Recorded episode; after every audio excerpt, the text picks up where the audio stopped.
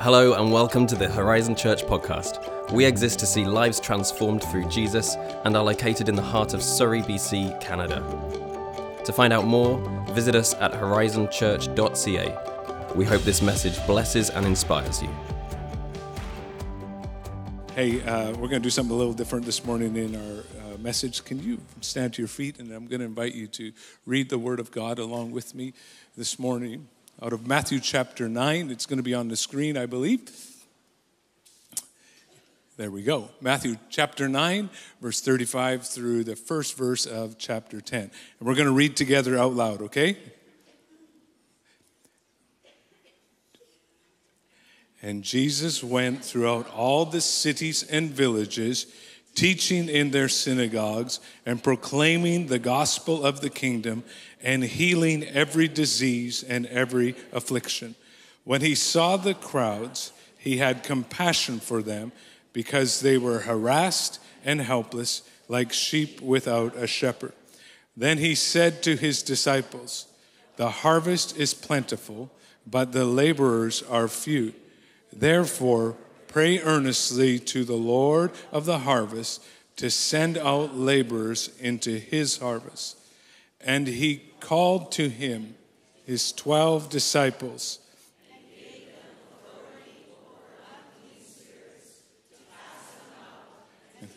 Every disease and every affliction. You may be seated. In chapter 4 of Matthew, chapter of the book of Matthew, uh, Jesus was go, coming, went into the wilderness by the power of the Holy Spirit. It says that uh, some translation says he was driven by the Spirit uh, into the wilderness where he was tempted by the enemy. He overcame the enemy, and then he came out of the wilderness full of the Holy Spirit and power. It's a little side note if you're ever going into a place of a wilderness, a place where you feel like the pressure is on you, as you're going there and you submit to God, He brings you out full of the Holy Spirit and full of power. You're not coming out defeated, you're not coming out less, you're coming out full of the Holy Spirit, full of power because God's with you in the middle of it and He rules and overrules. But that's another sermon. Then he goes on into chapter 5 and he preaches the greatest sermon ever preached about how to live uh, how to live life. And uh, the sermon on the mount is what we from chapter 5 and chapter 6 and chapter 7 and then he transitions and it says he comes down from the mountain and he begins to go throughout uh, judea and and to that through that whole area. And he goes on this like spree.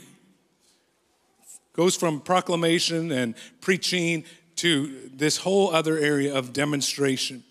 He cleanses a leper I'm just going to run you through. This has happened in just a little over a chapter. He cleanses a leper suffering under the disease and the isolation that that would have brought. A leper would have been somebody who had to cry out when they would first of all stay away from people, and then when they ever anybody got close to them, unclean, unclean, don't touch me. He speaks a word and he heals the servant of an enemy soldier. He heals Peter's mother-in-law. No mother-in-law jokes, people. And he heals and delivers anybody that had come to see what had gone on.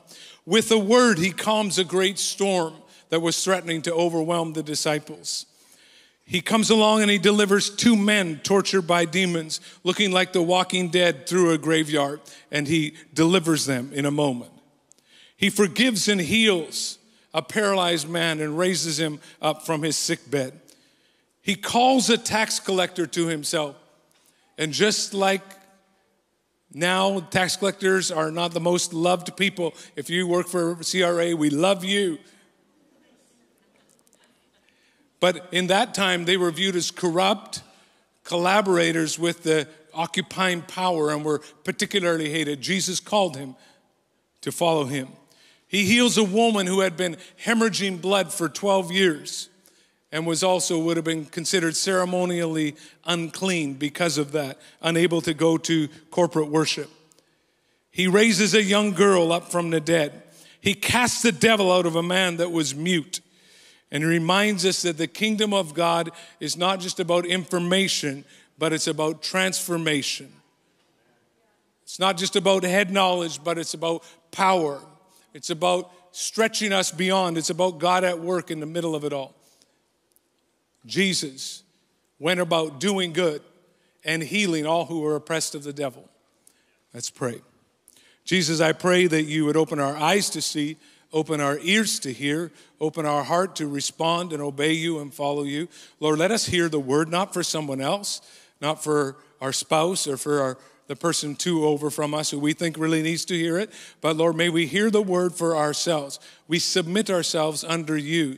We submit ourselves under your leadership and your lordship. In the strong name of Jesus, amen. I have this thing that I lose things very easily. You've heard me say before if I, I keep my keys, my wallet, and my phone always around me because if I don't, I will lose them. But even for me this week, I had a particularly strange one. I got some contacts of, I usually get them and I wear them. I did not get laser surgery. Uh, and I got these contacts this week and I started wearing them, I think about Wednesday, wore them last Sunday. And then Thursday, I was looking around. I was like, where's my glasses? I can't find them anywhere. And he had to put my contacts back on so I could see because for me, without my glasses, it's not a good thing. I, I couldn't drive without them. I, I, I can't hardly do anything. I always find things that I didn't know were there on the floor when I don't have my glasses on. I run into things, of all kinds of things. So I would get up in the morning and I would kind of find my way out to the coffee pot. My wife wasn't home, so there was nobody there to uh, help me or uh, ridicule me. Uh, where are your glasses? And I was looking. I looked all over. I looked on my bed. I looked under my bed. I looked in the on the bedside table. I looked by the coffee pot. I looked everywhere. I even looked in the cupboard because I thought, I don't know, like that happens for me. Like I just randomly put things certain ways. And I came. Uh, Shanda got home along with the team, and welcome back our RCA team from Paraguay. We're gone away, so welcome and Shanda got back, and I said, uh, we got home, and I think the next day I said, I can't find my glasses. She's like, they got to be around somewhere. So she looks in all the places, and, and in about six minutes, she just comes out of our second bathroom laughing. And I was like, what, where, where are they? And my glasses were on a shelf in the shower because one morning I had gone, put my glasses on, and then went to have a shower, went in with my glasses, and glasses in a shower don't work. So I made a very logical decision and put them on a shelf, and I couldn't see them after that. I lose things really, really easily. It's just the way it is. We all lose things. Uh, if, there's always somebody in, in a relationship that loses the argument. Don't poke your spouse. How many of you have lost a wallet? Yeah, that's worse than losing money, losing a wallet. How many of you are losing hair? I feel you. There's a special on in Turkey right now I'm considering, but we'll just like lose, but in it all, we can lose all kinds of things. We can lose arguments, we can lose hair, we can lose wallet. But one thing that's really difficult to lose is our perspective, where we don't see things the way they actually are because of the situation of life or our experience or what we're going through or what's going on around us. We can sometimes lose perspective. And when I look at what's going on, whether it's in 30 AD, where all these situations that Jesus uh, found himself in the middle of, or it's 2023 with our own devastation going on around us? Do we see things correctly? Because when I look at what's going on around us, it could easily manipulate how we see life. When you see wars and rumors of wars, and you see Russia and China making agreements about not good things, you see the media spewing out endless divisive stuff to try and divide us. Full of, and, and when that doesn't work, then they try fear mongering. We see a nearly unlimited access to pornography that is accessed by the majority of our culture. Limitless. Streets overwhelmed with people with mental issues and demonic oppression loneliness as we live life surrounded by no one but ourselves, but alone at the same time. We live in a hookup culture. If you don't know what that is, thank God. A hookup culture that destroys our soul and wrecks our ability to form bonds. We see gender confusion, adultery, divorce, family break, breakups, battling sickness and disease. Sons and daughters and our friends are overdosing by the hundreds in our just in our province alone every month. So many discouraged, depressed, addicted and medicated. A culture that tries to escape it all through entertainment, experiences, stuff, more screens, more activity, distraction. We see evil being called good and good being called evil. We have more information than we ever have, and we're dumber than we have ever been, or less wisdom than we have ever had. We seemingly have forgotten how to live. Hard pressed in so many ways. And is it any wonder that we have an epidemic of fear and anxiety? People with crippling panic attacks, our Gen Z, Z generation, very vulnerable to suicide, division, hatred. And it will be easy in the middle of all that to batten the hatches and just say, that's it. The world is too crazy. But that perspective, hopeless perspective, will be inaccurate because of Jesus. And when we have a hopeless perspective, it colors every area of our life. It colors how we look at ourselves. It colors how we look at the world. It colors how we look at the church. It how, colors how we believe in God. It colors everything. And in the passage that we talked about today, as we approach Easter, we remind ourselves of why Jesus came. 1 John 3 and 8 says, The reason the Son of God appeared was to what? Destroy the devil's work. So, Craig, then what's going on? In this passage that we began and talked to today, we need a fresh perspective where we see the urgency of Jesus in a world gone crazy. He was not just moving here and there. He was going from town to town, from city to city, from person to person, from family to family, from lost one to lost one, from sick one to sick one, from devastation to devastation. And he didn't stop and he just kept moving along because he had hope inside of him.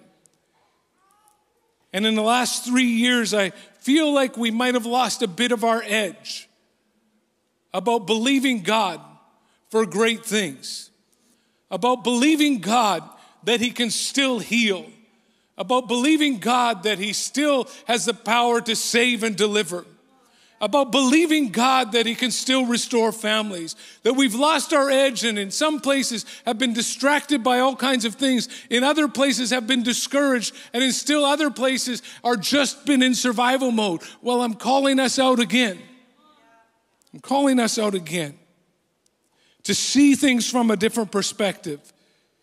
Because Jesus went around teaching and preaching the good news of the kingdom, but he was not only going on a visitation tour to calm people's fears, he was going on an actual transformation moment and we see Jesus and our perspective about Jesus shifts and shapes everything about how you look at your life. So I want us to see Jesus afresh this morning. We saw that Jesus heals. Jesus still heals. Jesus is a healer. His name is Jehovah Rapha, the Lord our healer. He still heals disease. He still restores family. He still breaks addiction. He still sets captives free. Do we have a perspective of Jesus that's accurate or it's shaped by our experience or what we see around us in this moment? Every disease and every affliction, it says. And those words, disease, mean the ones that are chronic and persisting. Affliction, a condition that's weakening you, whether physical or mental or emotional or spiritual. There is nothing too hard for Jesus. There is no situation, no person too far gone for Jesus. If you've got a negative prognosis from, from the doctor, you need to get a prophetic word from Jesus. He still heals. If you're struggling with fear and anxiety, He still delivers. If you know somebody that is caught in addiction, He still sets captives free. Jesus heals. What's your perspective? Not only does Jesus heal, Jesus sees. And this word says that he saw the crowd. And that doesn't mean that he just had uh, uh, eyes of natural understanding, but it talks about a perception to see beyond what's really going on in front of us. He sees you. He, he, he knows you. He knows what's going on around you. He knows the struggle that you are in, or your marriage is in, or your spouse is in, or your friend is in. He knows, he sees it all. He sees what's really going on. He sees our pain. He sees the oppression that we battle. He sees the devastation of the abuse that no one knows about, but he saw it and he's coming. He sees our shame. He sees our anxiety. He sees our sexual impurity and our gender confusion that befuddles us. He sees our failure. He sees our breakdown. He sees our family in crisis. He sees it. He is not ignorant of it. He is not uh, belittling it. He sees. Our perspective is does he see? Jesus has compassion. Other translations hit it a little bit more accurately. They say he was moved with compassion. And it has this idea to be moved on his inner parts. It's uh, literally, I think, like the liver and the kidneys and the heart. In other words, it hit him in the gut. He sees and he's moved with compassion. The whole reason he came, John 3 and 17, for God did not send his world, his son into the world to condemn the world, but to save the world through him. He is not a condemner, he's a savior. People matter to Jesus. He is not frustrated with us. How many times have I told you this? And you're here again? He is not indifferent to us. They got themselves into it. They'll have to figure out how to get themselves out of it, and I'm going to watch. He is not ignoring our issues. He's not telling us all the ways that we could have done better if we had only listened to Him. He is moved with compassion.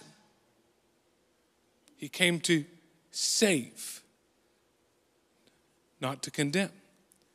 Our perspective about Jesus, He, he heals, He sees. He has compassion. And then he goes on to tell two, two metaphors to help us shift our perspective even more. If we don't see things correctly, we get in all kinds of trouble. So then he tells this metaphor that about people, they were harassed and helpless. All these people that he had just healed, saved, delivered, they're harassed and helpless, like sheep without a shepherd. People, that our perspective would be that people are names, not numbers. That our perspective would be that people are people, not projects. That our perspective would be people that disagree with us are not our enemies, they're people who are lost and need Jesus. That people that are blinded by hell need to see. That people who are deceived by lies need revelation. And he talks about these three words harassed. The people were harassed. Metaphorically, that means to be skinned alive. I don't know what that feels like, but I can imagine it's not good. Confused, extremely annoyed. But if there's a harassment, there is a harasser. And the harasser has a name the devil, the enemy that has come only to steal, to kill, and to destroy. People aren't our enemy, the enemy is our enemy. people matter to Jesus. People were not only help, harassed, they were helpless. It means to be cast aside, to cast off, to be thrown down. The enemy is like a human trafficker who buys people, uses them, abuses them. And when he's done pulling everything out of them that's valuable, throws them aside like garbage. Helpless, no way to resist. The people were also hopeless, like sheep without a shepherd. Why hopeless? Because sheep are dumb. And sheep by themselves end up in all kinds of trouble. So they need a shepherd, and a shepherd protects the sheep from their enemy. The shepherd, so people who are wandering without a, a, a shepherd are very vulnerable, vulnerable to the enemy, vulnerable to destruction. David in the scriptures killed a lion and a bear that were trying to kill the sheep. There's a thief who wants to steal, kill, and destroy. The shepherd also protects the sheep from their environment. He's watching over them because sometimes shepherd get into their sheep get into thickets and tangled in all kinds of things. And sometimes the shepherd will also protect the sheep from themselves. Because sheep are not noted for their smarts. I heard this week the shepherd leads beside still waters. You probably have heard that at a funeral or somewhere, Psalm 23. He leads me beside still waters. Because if he takes sheep by rushing water, sheep do this thing apparently, from what I heard and read this week, will go right into the water and they don't stop. So if it's rushing water, they will go in and keep going in, getting a drink and keep going in, and eventually they're made of wool. And so their wool gets so soaked that they start to sink. And the rushing water carries them away and they're done. They are not smart. But could you relate? How many times have we got into a situation where we started, I thought it looked fine, I thought it looked safe, I thought it looked okay, thought I could handle it, and suddenly I, I didn't anticipate it, and you get in over your head and you're being swept away, and you're done and gone unless the good shepherd comes along and hauls your woolly little rear end out of the water. That was a good recovery. Second metaphor is to help us to see not just people, but to see the potential. Jesus slides into another metaphor after describing the situation, the challenges, the pain, the loss, the hopelessness, the helplessness, the harassment that the sheep are undergoing, it seems like, oh no, the absolute lostness of a generation, Jesus turns a hopeful corner. In verse 37, then he said to his disciples, The harvest is plentiful. The harvest is plentiful. In other words, there's hope. There's a great opportunity. There's a, there's a realization that what's going on around me is not going to have the final word, that hell's plans are not going to succeed over God's plans, that it's not over till God says it's over. And he, he makes this crazy, audacious, hope filled statement The harvest is plentiful. People matter to Jesus. He came to seek and to save the lost. In the middle of the problems of people, of your problems and my problems, Jesus still sees potential and hope in the middle of the chaos, in the middle of the disease, in the middle of the demonic oppression, in the middle of the, uh, the, the legal issue, in the middle of the, the situation where you're not sure how it's going to turn out, there is still hope. The harvest is plentiful. Among the, the confused, there's still a potential great harvest among lost sheep. We need God's help to see what's really going on.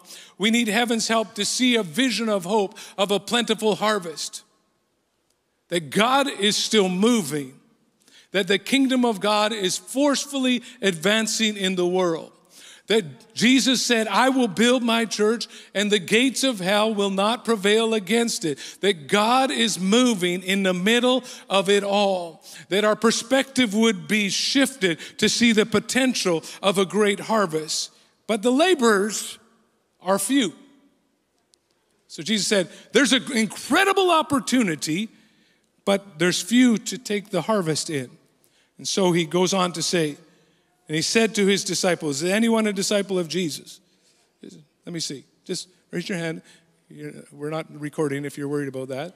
Yes, we, well, we are, but yes. Anyway, we see the solution. Jesus said to his disciples, Therefore, pray earnestly to the Lord of the harvest to send out laborers into his harvest. There, we see the reality of, of a new perspective on Jesus. We see a perspective that people are lost, hopeless, helpless. And then we see that there's a potential harvest. And then he says this pray for laborers. Pray earnestly for laborers. To feel the pressing need of the lack of laborers is literally what it means. To feel the need of lack.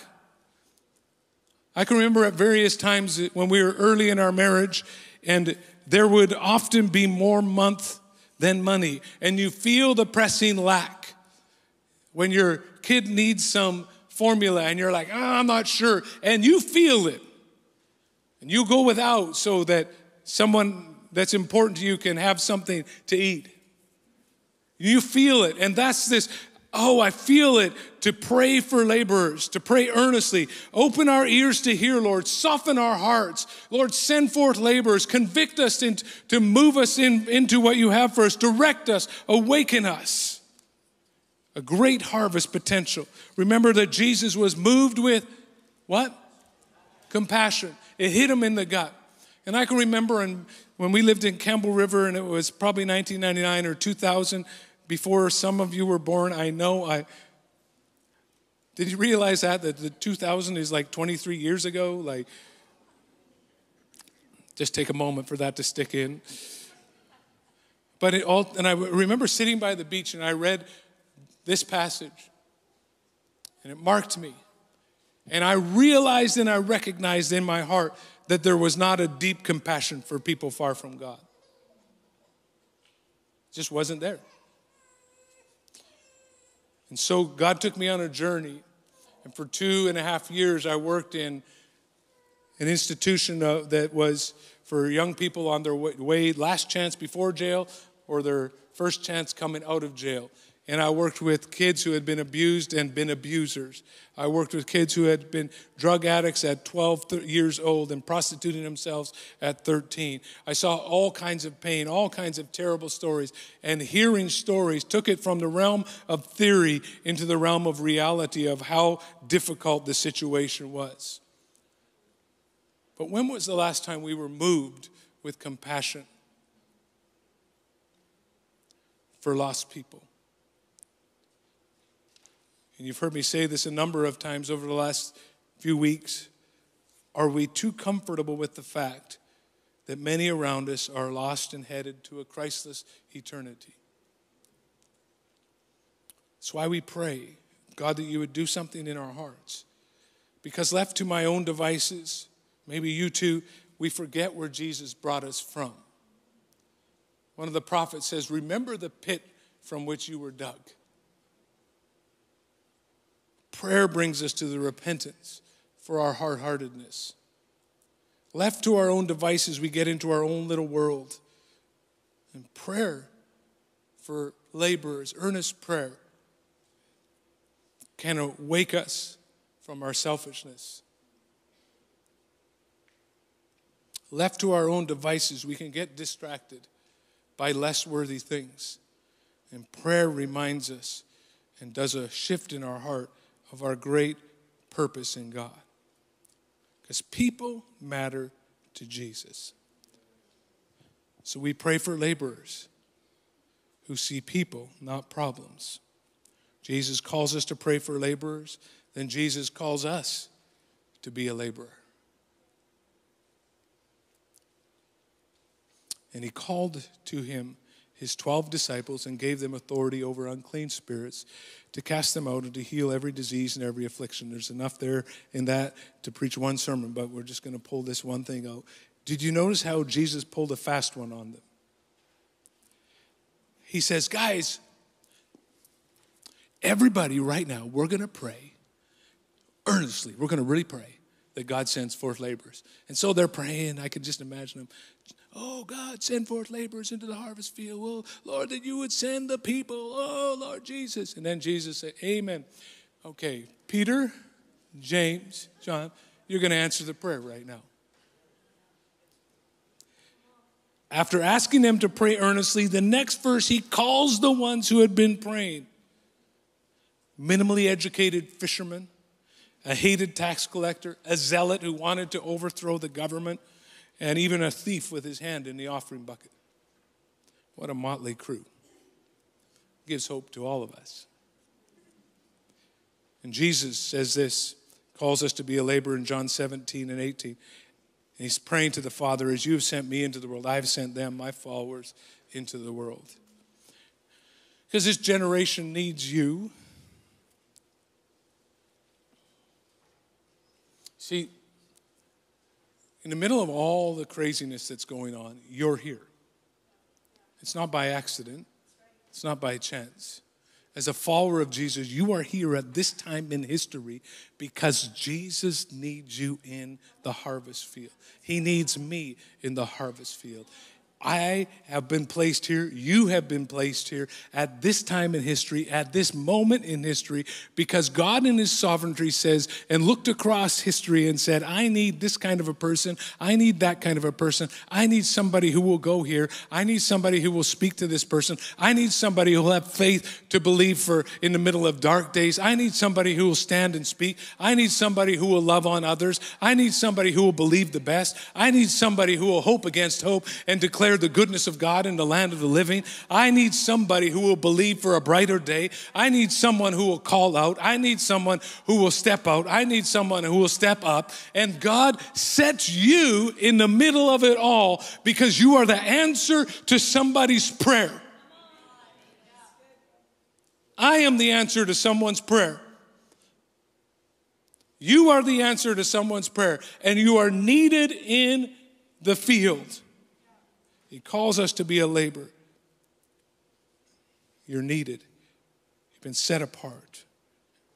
So our perspective shifts. Our perspective on Jesus, that He is who He says He is. He does what He said He would do. Our perspective on people is they are not the enemy, the enemy is the enemy.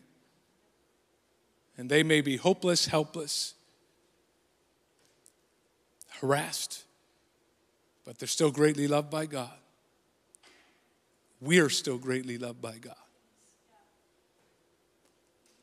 Interesting thing was sometimes I think about this area of moving into the harvest field, we feel like we have to have it all together.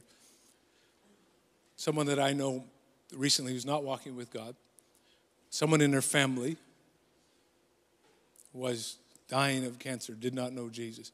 The person that I knew is not walking with Jesus at all, was raised to know Jesus, walked with Jesus, walked away from Jesus.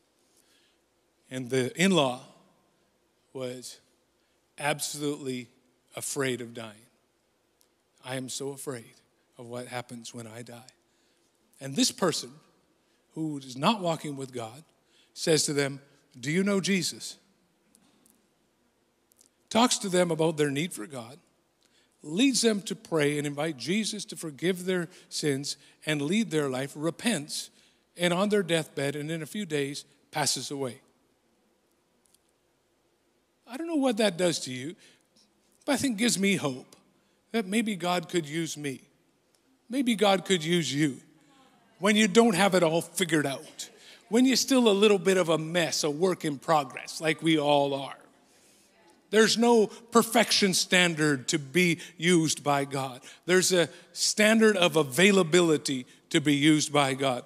One of my old pastors in Campbell River used to say, Craig, everybody's qualified. They, uh, if you belong to Jesus, you have a BA. You are a qualified. And I was like, what does that mean? It means you're born again, Craig. You can lead people to Jesus. So you are qualified. You bring people as far as you can have been brought. So if all you know is how to invite Jesus to forgive and lead your life, Tell somebody how to do that. If you know how to pray for somebody, show somebody how to do that. If you know how to believe God for great things, show somebody how to do that. However far you are, you can bring somebody to there.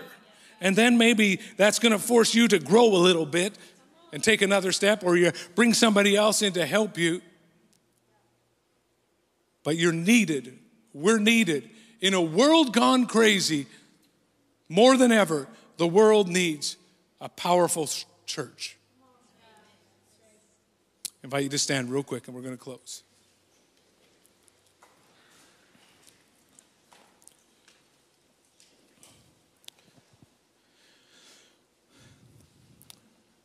There's two main people in this, two, in the analogy the sheep who are harassed, helpless, almost hopeless, devastation, trouble, anxiety, fear, confusion, loss. And some of some of you that describes you right now. Or for whatever reason, for whatever reason, it's not it's important. But the actual reality of why you got there is less important than is that where you feel you are right now. And in a moment, I want to pray for some helpless people who feel helpless, people who are feeling harassed, people who are feeling hopeless.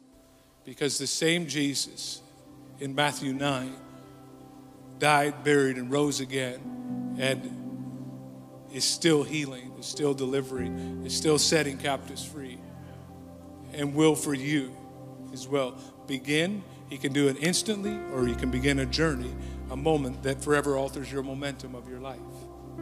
And then there's others who I need to pray for laborers, and I need to be available as a laborer. And we'll talk about that in a moment. First, I want to talk to some sheep. And I pray for some sheep, just a, a fresh encounter with the love of God. We sang that so much this morning about we take God at His word, His reckless love for us. While we were yet sinners, Christ died for us. Where sin abounded, grace did much more abound.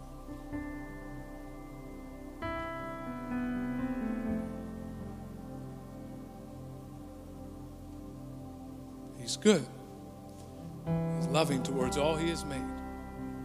His grace is more than enough. Just close your eyes for a moment. I just want to give privacy to the people around you. I want to pray. If you felt or feel, feel maybe a little bit. I had a, this kind of picture this morning while we were in one of our worship songs of people just like kind of taking off some jackets. Of, and as one scriptures says, to cast all our cares on Him because He cares for us. So I had a picture of people taking off some jackets of discouragement, jackets of despair, jackets of loss, jackets of just a blanket of discouragement, and casting it upon Jesus because He cares for you. So, with every head bowed and every eye closed, if you felt discouraged, felt helpless, you felt hopeless at times, I just want to invite you to raise your hand and I'm going to pray for you. Just keep your hand up for a moment. Yeah. So, in the, all the hands around the room, in a moment, I'm just going to ask you to figuratively in your mind, picture in your mind, bringing whatever that thing is and casting it on Jesus, taking it off your shoulders he gave you beauty for ashes. He gives you the oil of joy instead of mourning. He gives you the garment of praise instead of heaviness right now. As you cast your cares on Him, know that He cares for you. And in a So, Jesus, every, every hand that is around the room, in the life that they represent, in the strong name of Jesus, Lord, we begin the journey, we give the moment of casting our cares on you. Lord, thank you that right now that you are delivering, Lord Jesus, that you are breaking a spirit of despair, that you are breaking hopelessness, that you are lifting off helplessness, you are lifting off the harassment. We come between people and the enemy. And we say, Devil, get your hands off of people, get your hands off of lives, get your hands off of homes, get your hands off of marriages. In the strong name of Jesus, I belong to Jesus. You keep your hands off me and that which concerns me. I surrender and submit to Jesus. We command it anxiety to loose right now. We command fear to go right now. We command despair to go in the name of Jesus. In the name of Jesus. We submit to you, Jesus. Your kingdom come, your will be done on earth as it is in heaven. The garment of praise instead of heaviness. Beauty for ashes. The oil of joy for mourning just say, I receive that. If that's, just receive it. Receive it. You're not earning it right now. You're not trying to convince God. Receive it. Receive it. Receive it. Receive it. Lord, I receive from you all that I need, even places that I don't know that I need. I receive right now.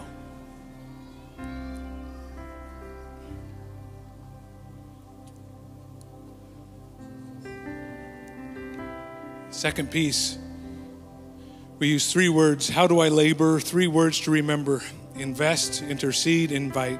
Invest in relationship with people who are far from God. Intercede for people who you know are far from God. And invite people to turn to Jesus. They might, you might invite them to Easter, but maybe before you invite them to Easter, you need to invite them to a coffee and reconnect. Invite them to Jesus. Invest intercede, invite. Mm. Yes, Lord.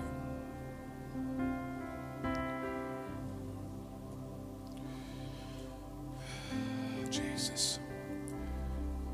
We know you, Jesus.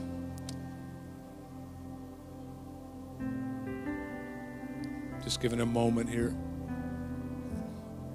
Release, release, release. Receive, receive, receive. Release and receive. Release and receive. Release and receive.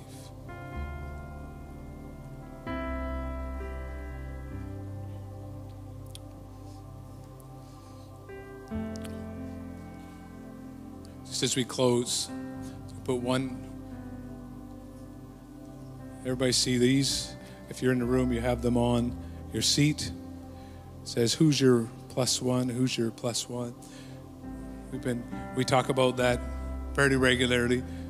It's out of Luke chapter 15, where Jesus was being challenged for hanging out with people that were not the high and mighty people, but sinners, tax collectors, prostitutes. And he, he, said, Why are you doing that? He goes on to tell a story, three stories about one lost sheep,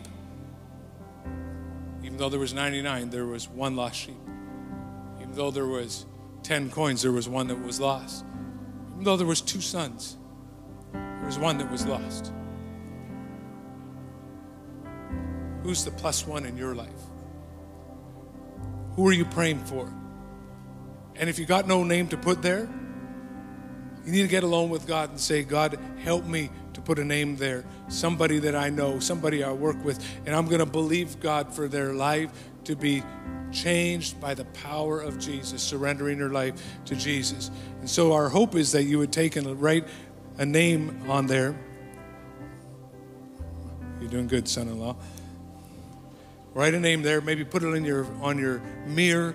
Maybe put it in your uh, in your in your vehicle. Put it in your Bible if you open your Bible. Just saying. Invest, intercede, invite. And if you're a follower of Jesus, I'm going to invite you to repeat this after me. You can throw that up there. I want you to read it first. I'm a follower of Jesus. Just I'm going to read it first, and then if you want to pray this with me, or declare this with me, you're going to you do that by the confession of your mouth. I am a follower of Jesus. I'm joining Jesus in his harvest field. I invite the Lord of the harvest to use me. I've been born for such a time as this. And if you believe that and you're willing to pray that risky prayer, because God will hear you. Same as those disciples. Oh, God, send someone. Me. You. Ready? Yes. If you mean it, you're ready to pray it. If you don't and you're not ready to pray, do not pray it. Do not pray it. Might be a stretch to pray, but let's pray. I am a follower of Jesus. I am joining Jesus in his harvest field. I invite the Lord of the harvest to use me. I have been born for such a time as this. Lord Jesus, we thank you for the men and women all over this room that are ready to follow you into the harvest field for the one, Lord Jesus. We look at the world and it can become so overwhelming, but the one we can believe for, the one we can pray for, the one we can invest our life into, the one that we can in, in intercede for, Lord Jesus, that you would help us. And Lord, thank you that all over our city, four, five hundred thousand people in Surrey, plus the millions in our metro region, plus the thousands uh, in Princeton, Lord Jesus, we ask, seek, and knock that you would thrust forth laborers into your harvest field. Lord, that where people are helpless, hopeless, and harassed, they would come to know the goodness and love of Jesus, the transforming power of God, the God who is still alive, the God who is still healing lives, the God who is still restoring, the God who is still delivering, the God who is still reconciling, the God who is still bringing men and women to Himself. Lift up our eyes, shift our perspective. The harvest is plentiful. Plentiful. And we thank you, Lord, for a year of harvest in the strong name of Jesus. And everyone said, Amen and amen. We hope you enjoyed this message from Horizon Church. To find your next step, visit horizonfam.ca. Have a great week.